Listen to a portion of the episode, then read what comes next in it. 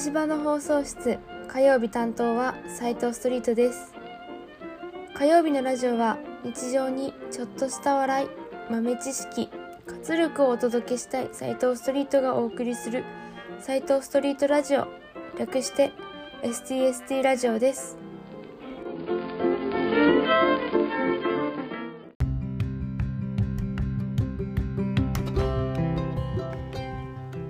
改めましておはこんにちばんは、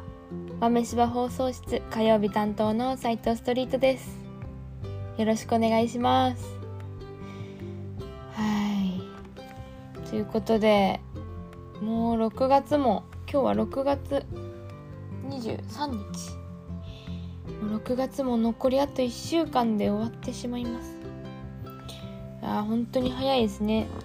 早いか遅いかは人それぞれですけど、私はすっごい早く感じましたね。でももう6月ってことはもう2020年半年過ぎたってことで早いですね。本当に皆さんは6月はどんな1ヶ月一月でしたか？2020年上半期どうでしたか？まあ楽しかったですかね。でも大変だったかもしれないですね。やっぱ今年はコロナウイルスの影響もあって例年とは全然違うっていう人も多かったかなって、ほとんどまあ多かったかなって思いますけど、私はそのコロナっていうのもあったんですけど、今年就職だったので、新しい環境ですごいねいっぱい刺激をもらえた上半期だったかなって思いますね。はい、それでは今日もねラジオをねどんどん始めていきたいと思います。それでは今日も STST ラジオ始まります。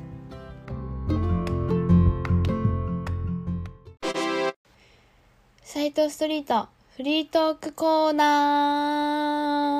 ー。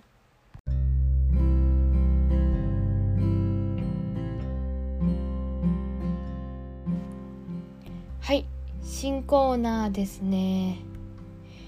このコーナーでは私斉藤ストリートがテーマを決めずにただ話すというなんとも自由気ままなコーナーでございます。はい、そのねただただ話すって普通だと思うんですけど、自己紹介コーナー、その新コーナーって言っても自己紹介コーナーだったんですよ、多分これ私の STST ラジオでは。でもその中身はあんまり正直変わらないと思うんですけど、なんか自己紹介っていうとなんか少し堅苦しいなっていう感じを印象を受けるかなっていう思って、アメトークみたいな感じの再トークにしようかなって思いますね。それが第初めのコーナー名だけなんであまり変わりないんですけど、はい、新コーナーっていうことで私がね本当にフリートークですよ。何にも決めてない。それは嘘か。ある程度なんか喋ろうかなって思うけど、今までのラジオ今3回目とかになってくるんですけど、ちゃんとこういうこと喋ろうっていうちょっと準備をしっかりやってきたんですけど、今回はちょっとねフリーで喋ってみようかなって思って、これはいいのか、そういうもんですもんねラジオって。そういうコーナーだからまだいいかな。いや一人で30分間喋るっていうのも3回目となると少しずつですけど慣れてきましたかね。だってもう1回目とか本当に何喋ろうかめちゃくちゃ考えましたもん。しかも私これちゃんと初めてこの豆柴の放送室で投稿するの初めてっていうね、本当にいかんね、ちょっと乱すね、本当に場をなんか自分のアカウントからしかなんか投稿できないなって思って、これどうやってやるんだろうって思ってその上の人にこのねアカウントを持ってる人に聞いたら、前に送ってあるよって言われて、嘘んと思って見たら本当に送ってあって、うわまたこういうことやったよと思って。私よくあるんですよね、こう見たけど忘れちゃうこととか、なんか、よくあるから。仕事でもメール来てるのに面談の提出するの遅れちゃったりとか、そういうの多いんですよね。気をつけなきゃなって思いますそう、気をつけなきゃいけない。さすがにね、仕事でなんかやらかしたらあれじゃんね、やっぱダメじゃんね。反省反省。まあそう、初めにも話したけど、もう6月も終わりますよね。びっくりする、本当に早いわ。なんか早い、皆さん早いですかね。私はめちゃくちゃ早かったですよ。もう4月、今年就職だったんですけど、4月に仕事に入りで、もう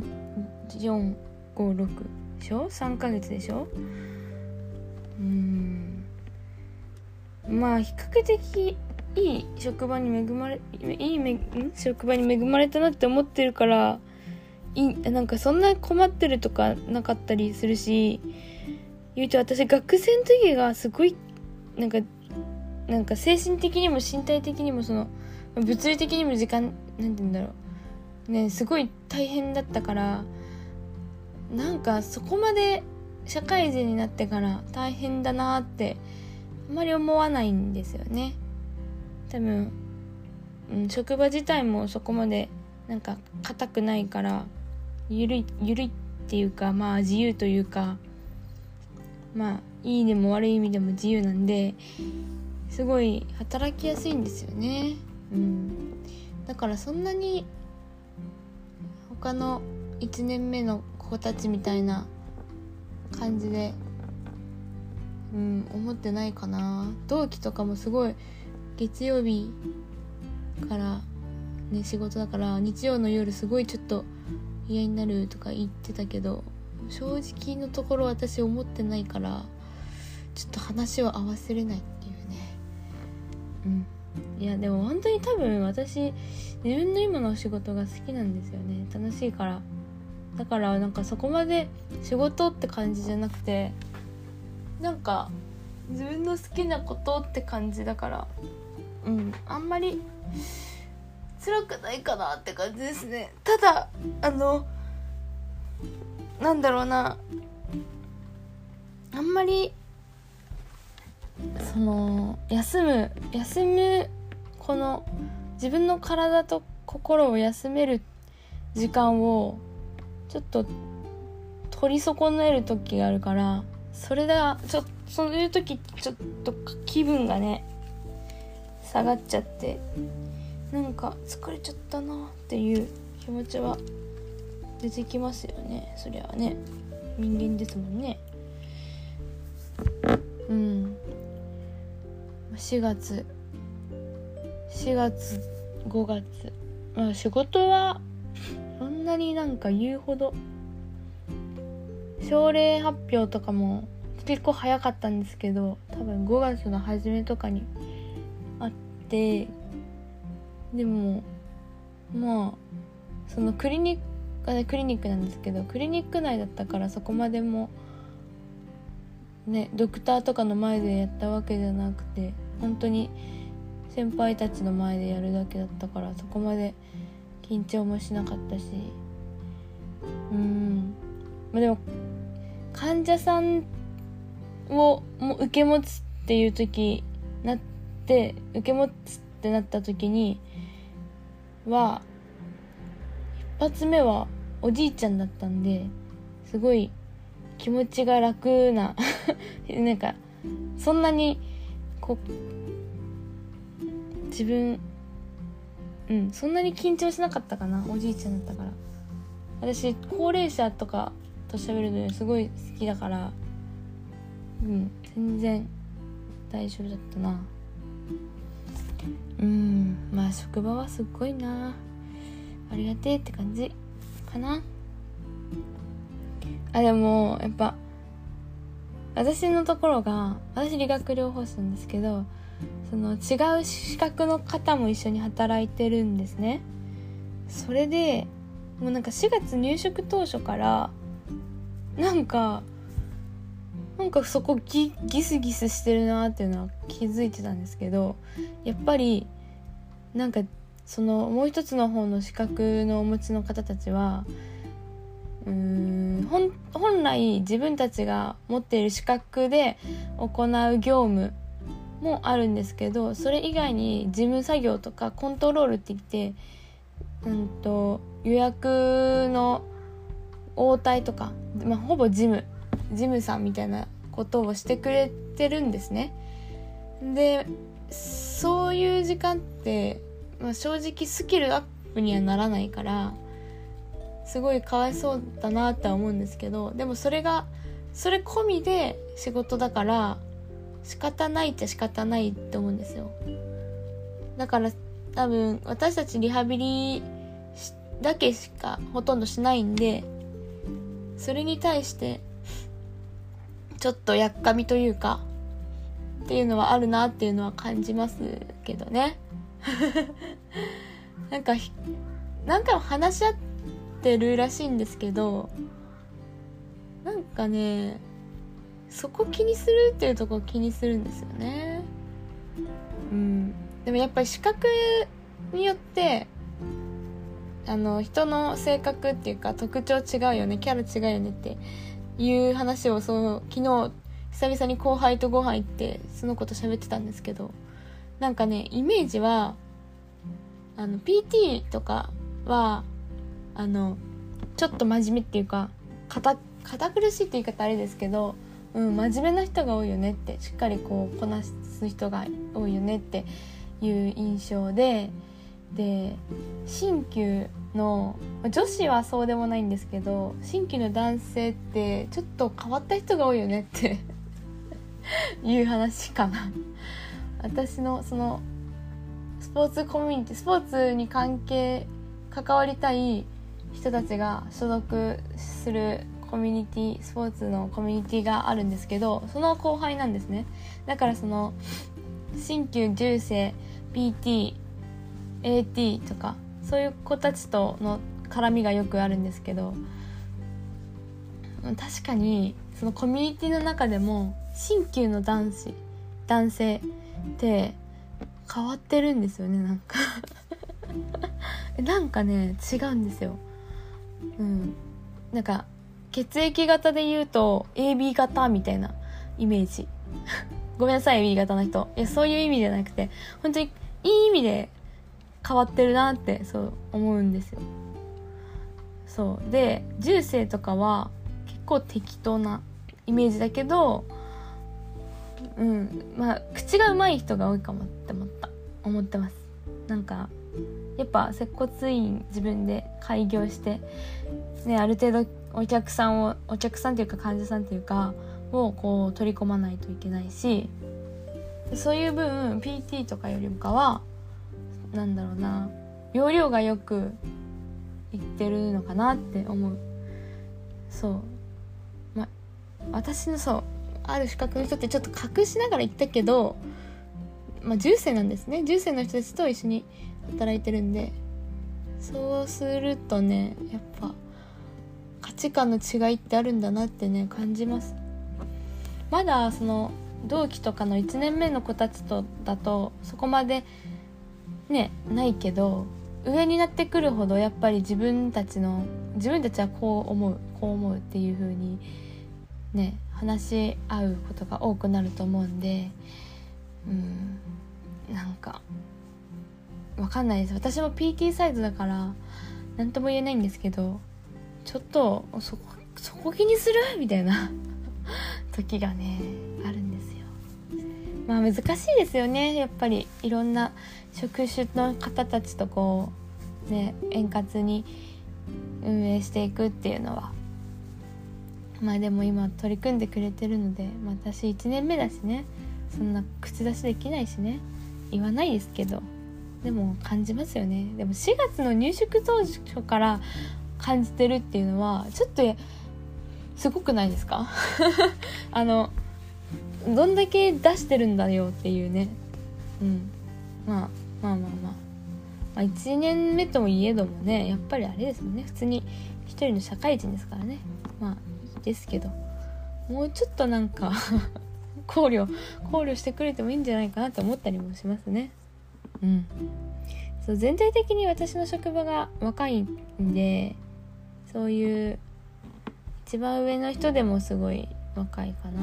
30代はほとんどいないね。だからその若いからがゆえにいろんな、感情がまだ精査できないというかもあるんですかね。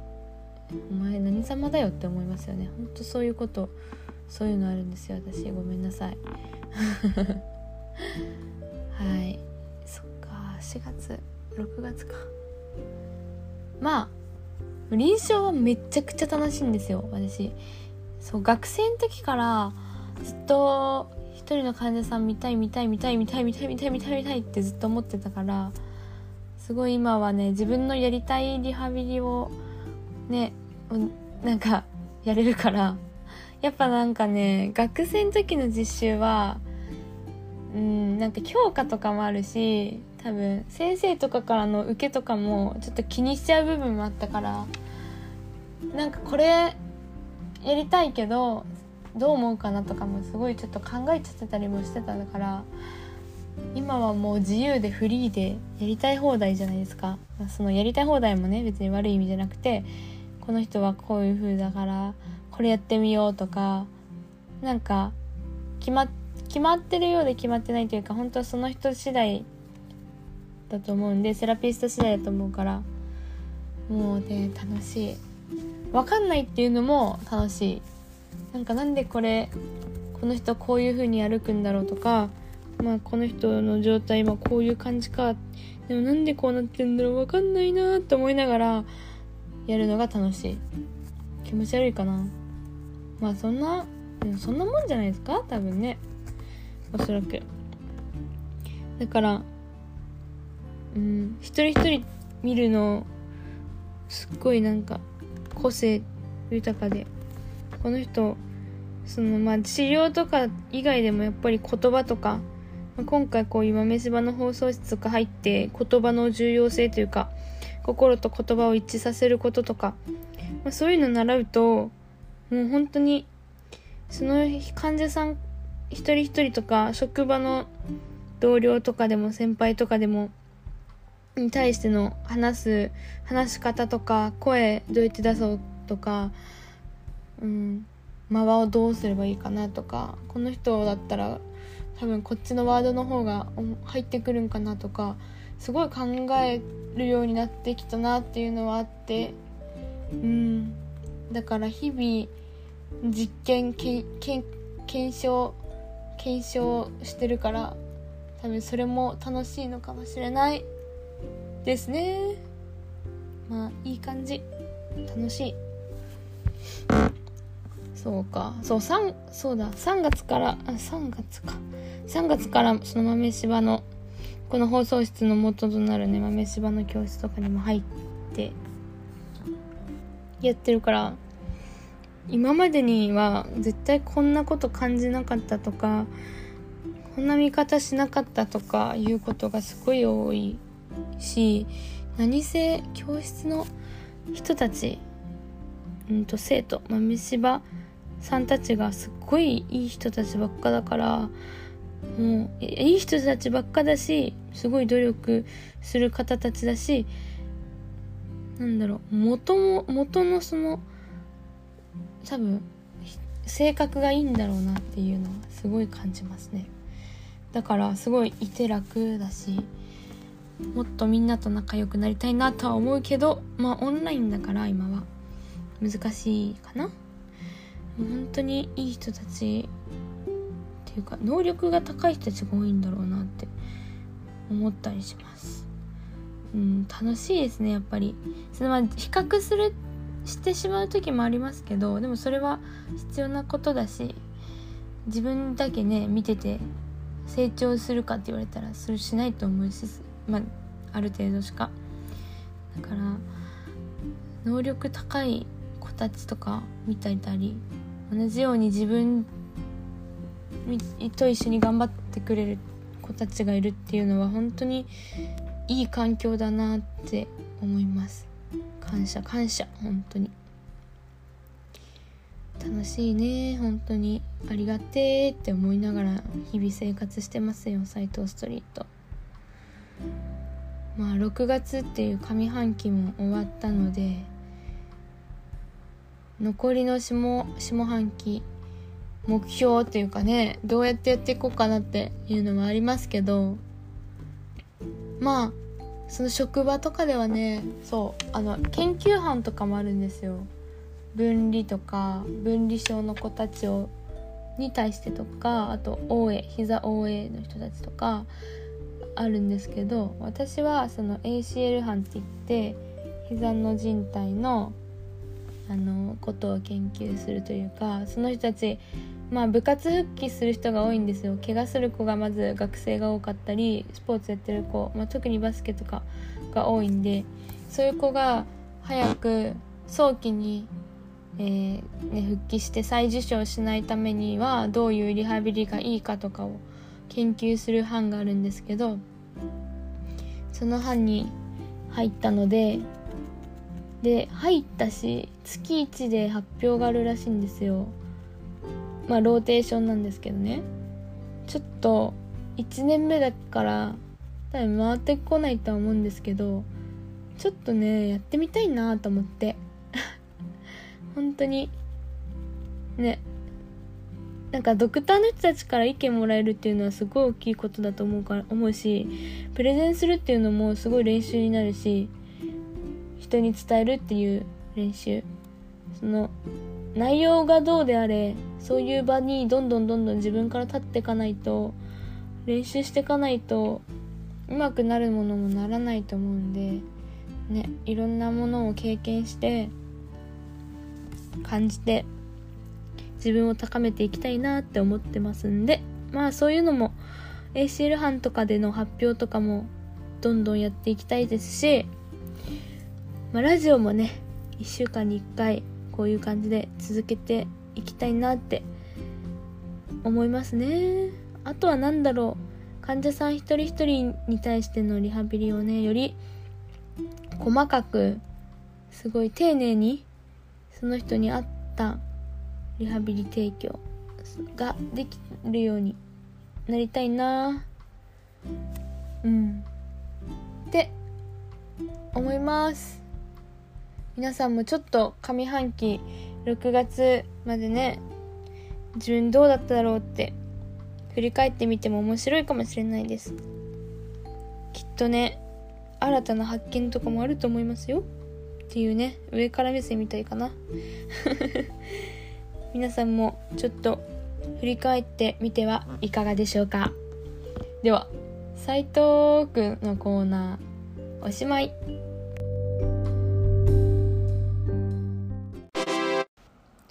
斉藤ストリートとエクササイズしようのコーナー最悪。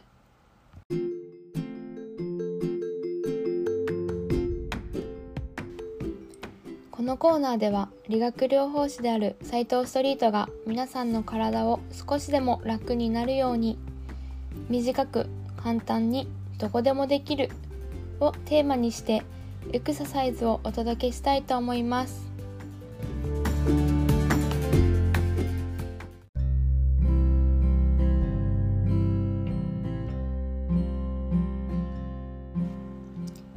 6月は肩ということで、今回の肩のエクササイズは肩甲骨の外側をビヨーンです。肩こりの原因となるのは肩甲骨の周りの筋肉が固まってしまうっていうのが一つの原因としてあります。肩甲骨の位置が悪いとどれだけほぐしても結局肩こりに戻ってしまう。今回は肩甲骨の外側の筋肉を伸ばしていく、緩めていくエクササイズです。それではレッツサイエク。はい、それでは壁に向かって真正面に立ちましょう。前習えをしていただいて、腕をそのまま頭の上まで持っていきます。壁に近づいて小指側だけを壁につけていきます。そしたら頭は上げたままで胸を壁に寄せていくようにぐーっと肘はちょっと曲げていいです。伸ばしきらずちょっと曲げて、この状態で胸を壁に寄せていき、脇の下あたりが伸びていたら正解です。ぐーっと伸ばしていきましょう。これを30秒間ぐっと、ちょっと反動を少しつけてもいいかもしれません。結構この脇の下の部分、あんまり手をねこう上げて行う日常的な動作って少ないと思うので、よく硬くなっている人が多いと思います。しっかりと脇の下を伸ばしていくことで、肩甲骨の外側の筋肉がストレッチ、緩んでいき、肩甲骨の位置を修正していきましょう。 1、2、3、4、5、6、7、8、9、10 OK です。これを30秒間やっていただくと、ちょっと肩に血流が回ったような感覚が得られると思います。しっかり伸ばすことはできましたか？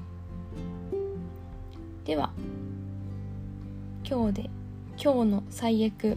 おしまいです。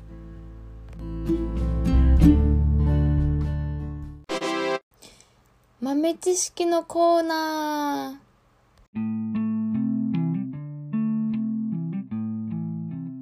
はい、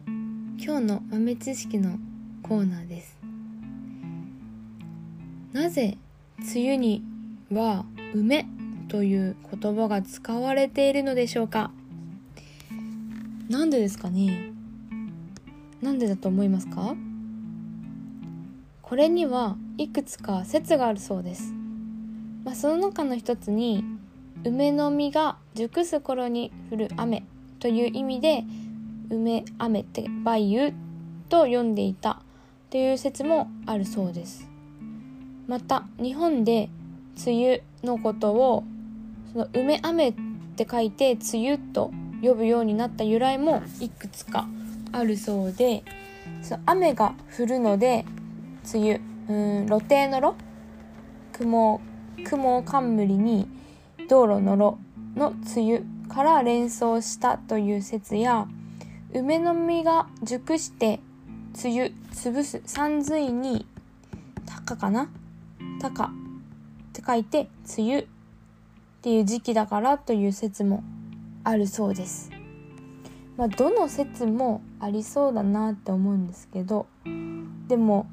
確かに梅雨って普通に読んでるけど、なんで梅って書いてるのかって、面白いな、日本語っていうか中国からかわかんないけど、面白いなと思いました。以上、今日の豆知識でした。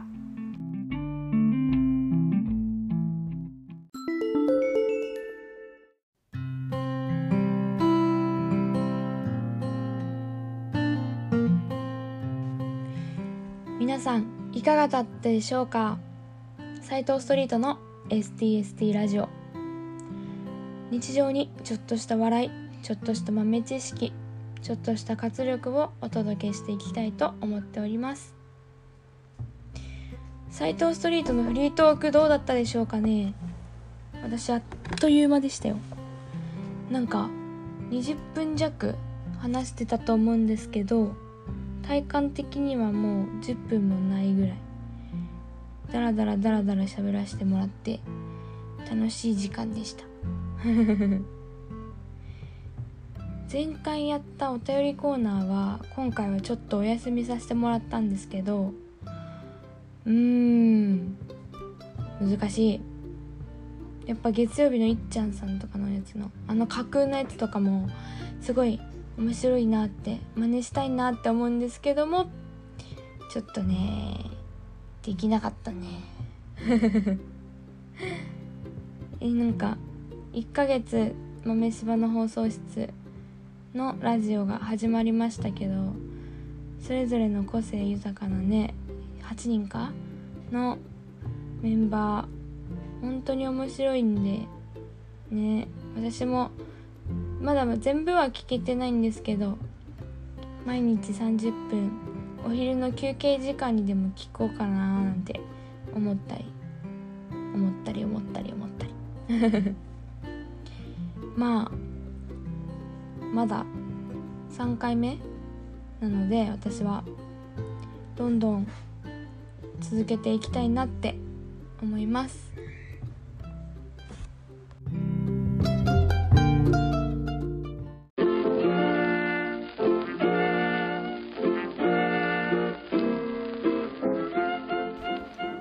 今日もお時間が来たようですね。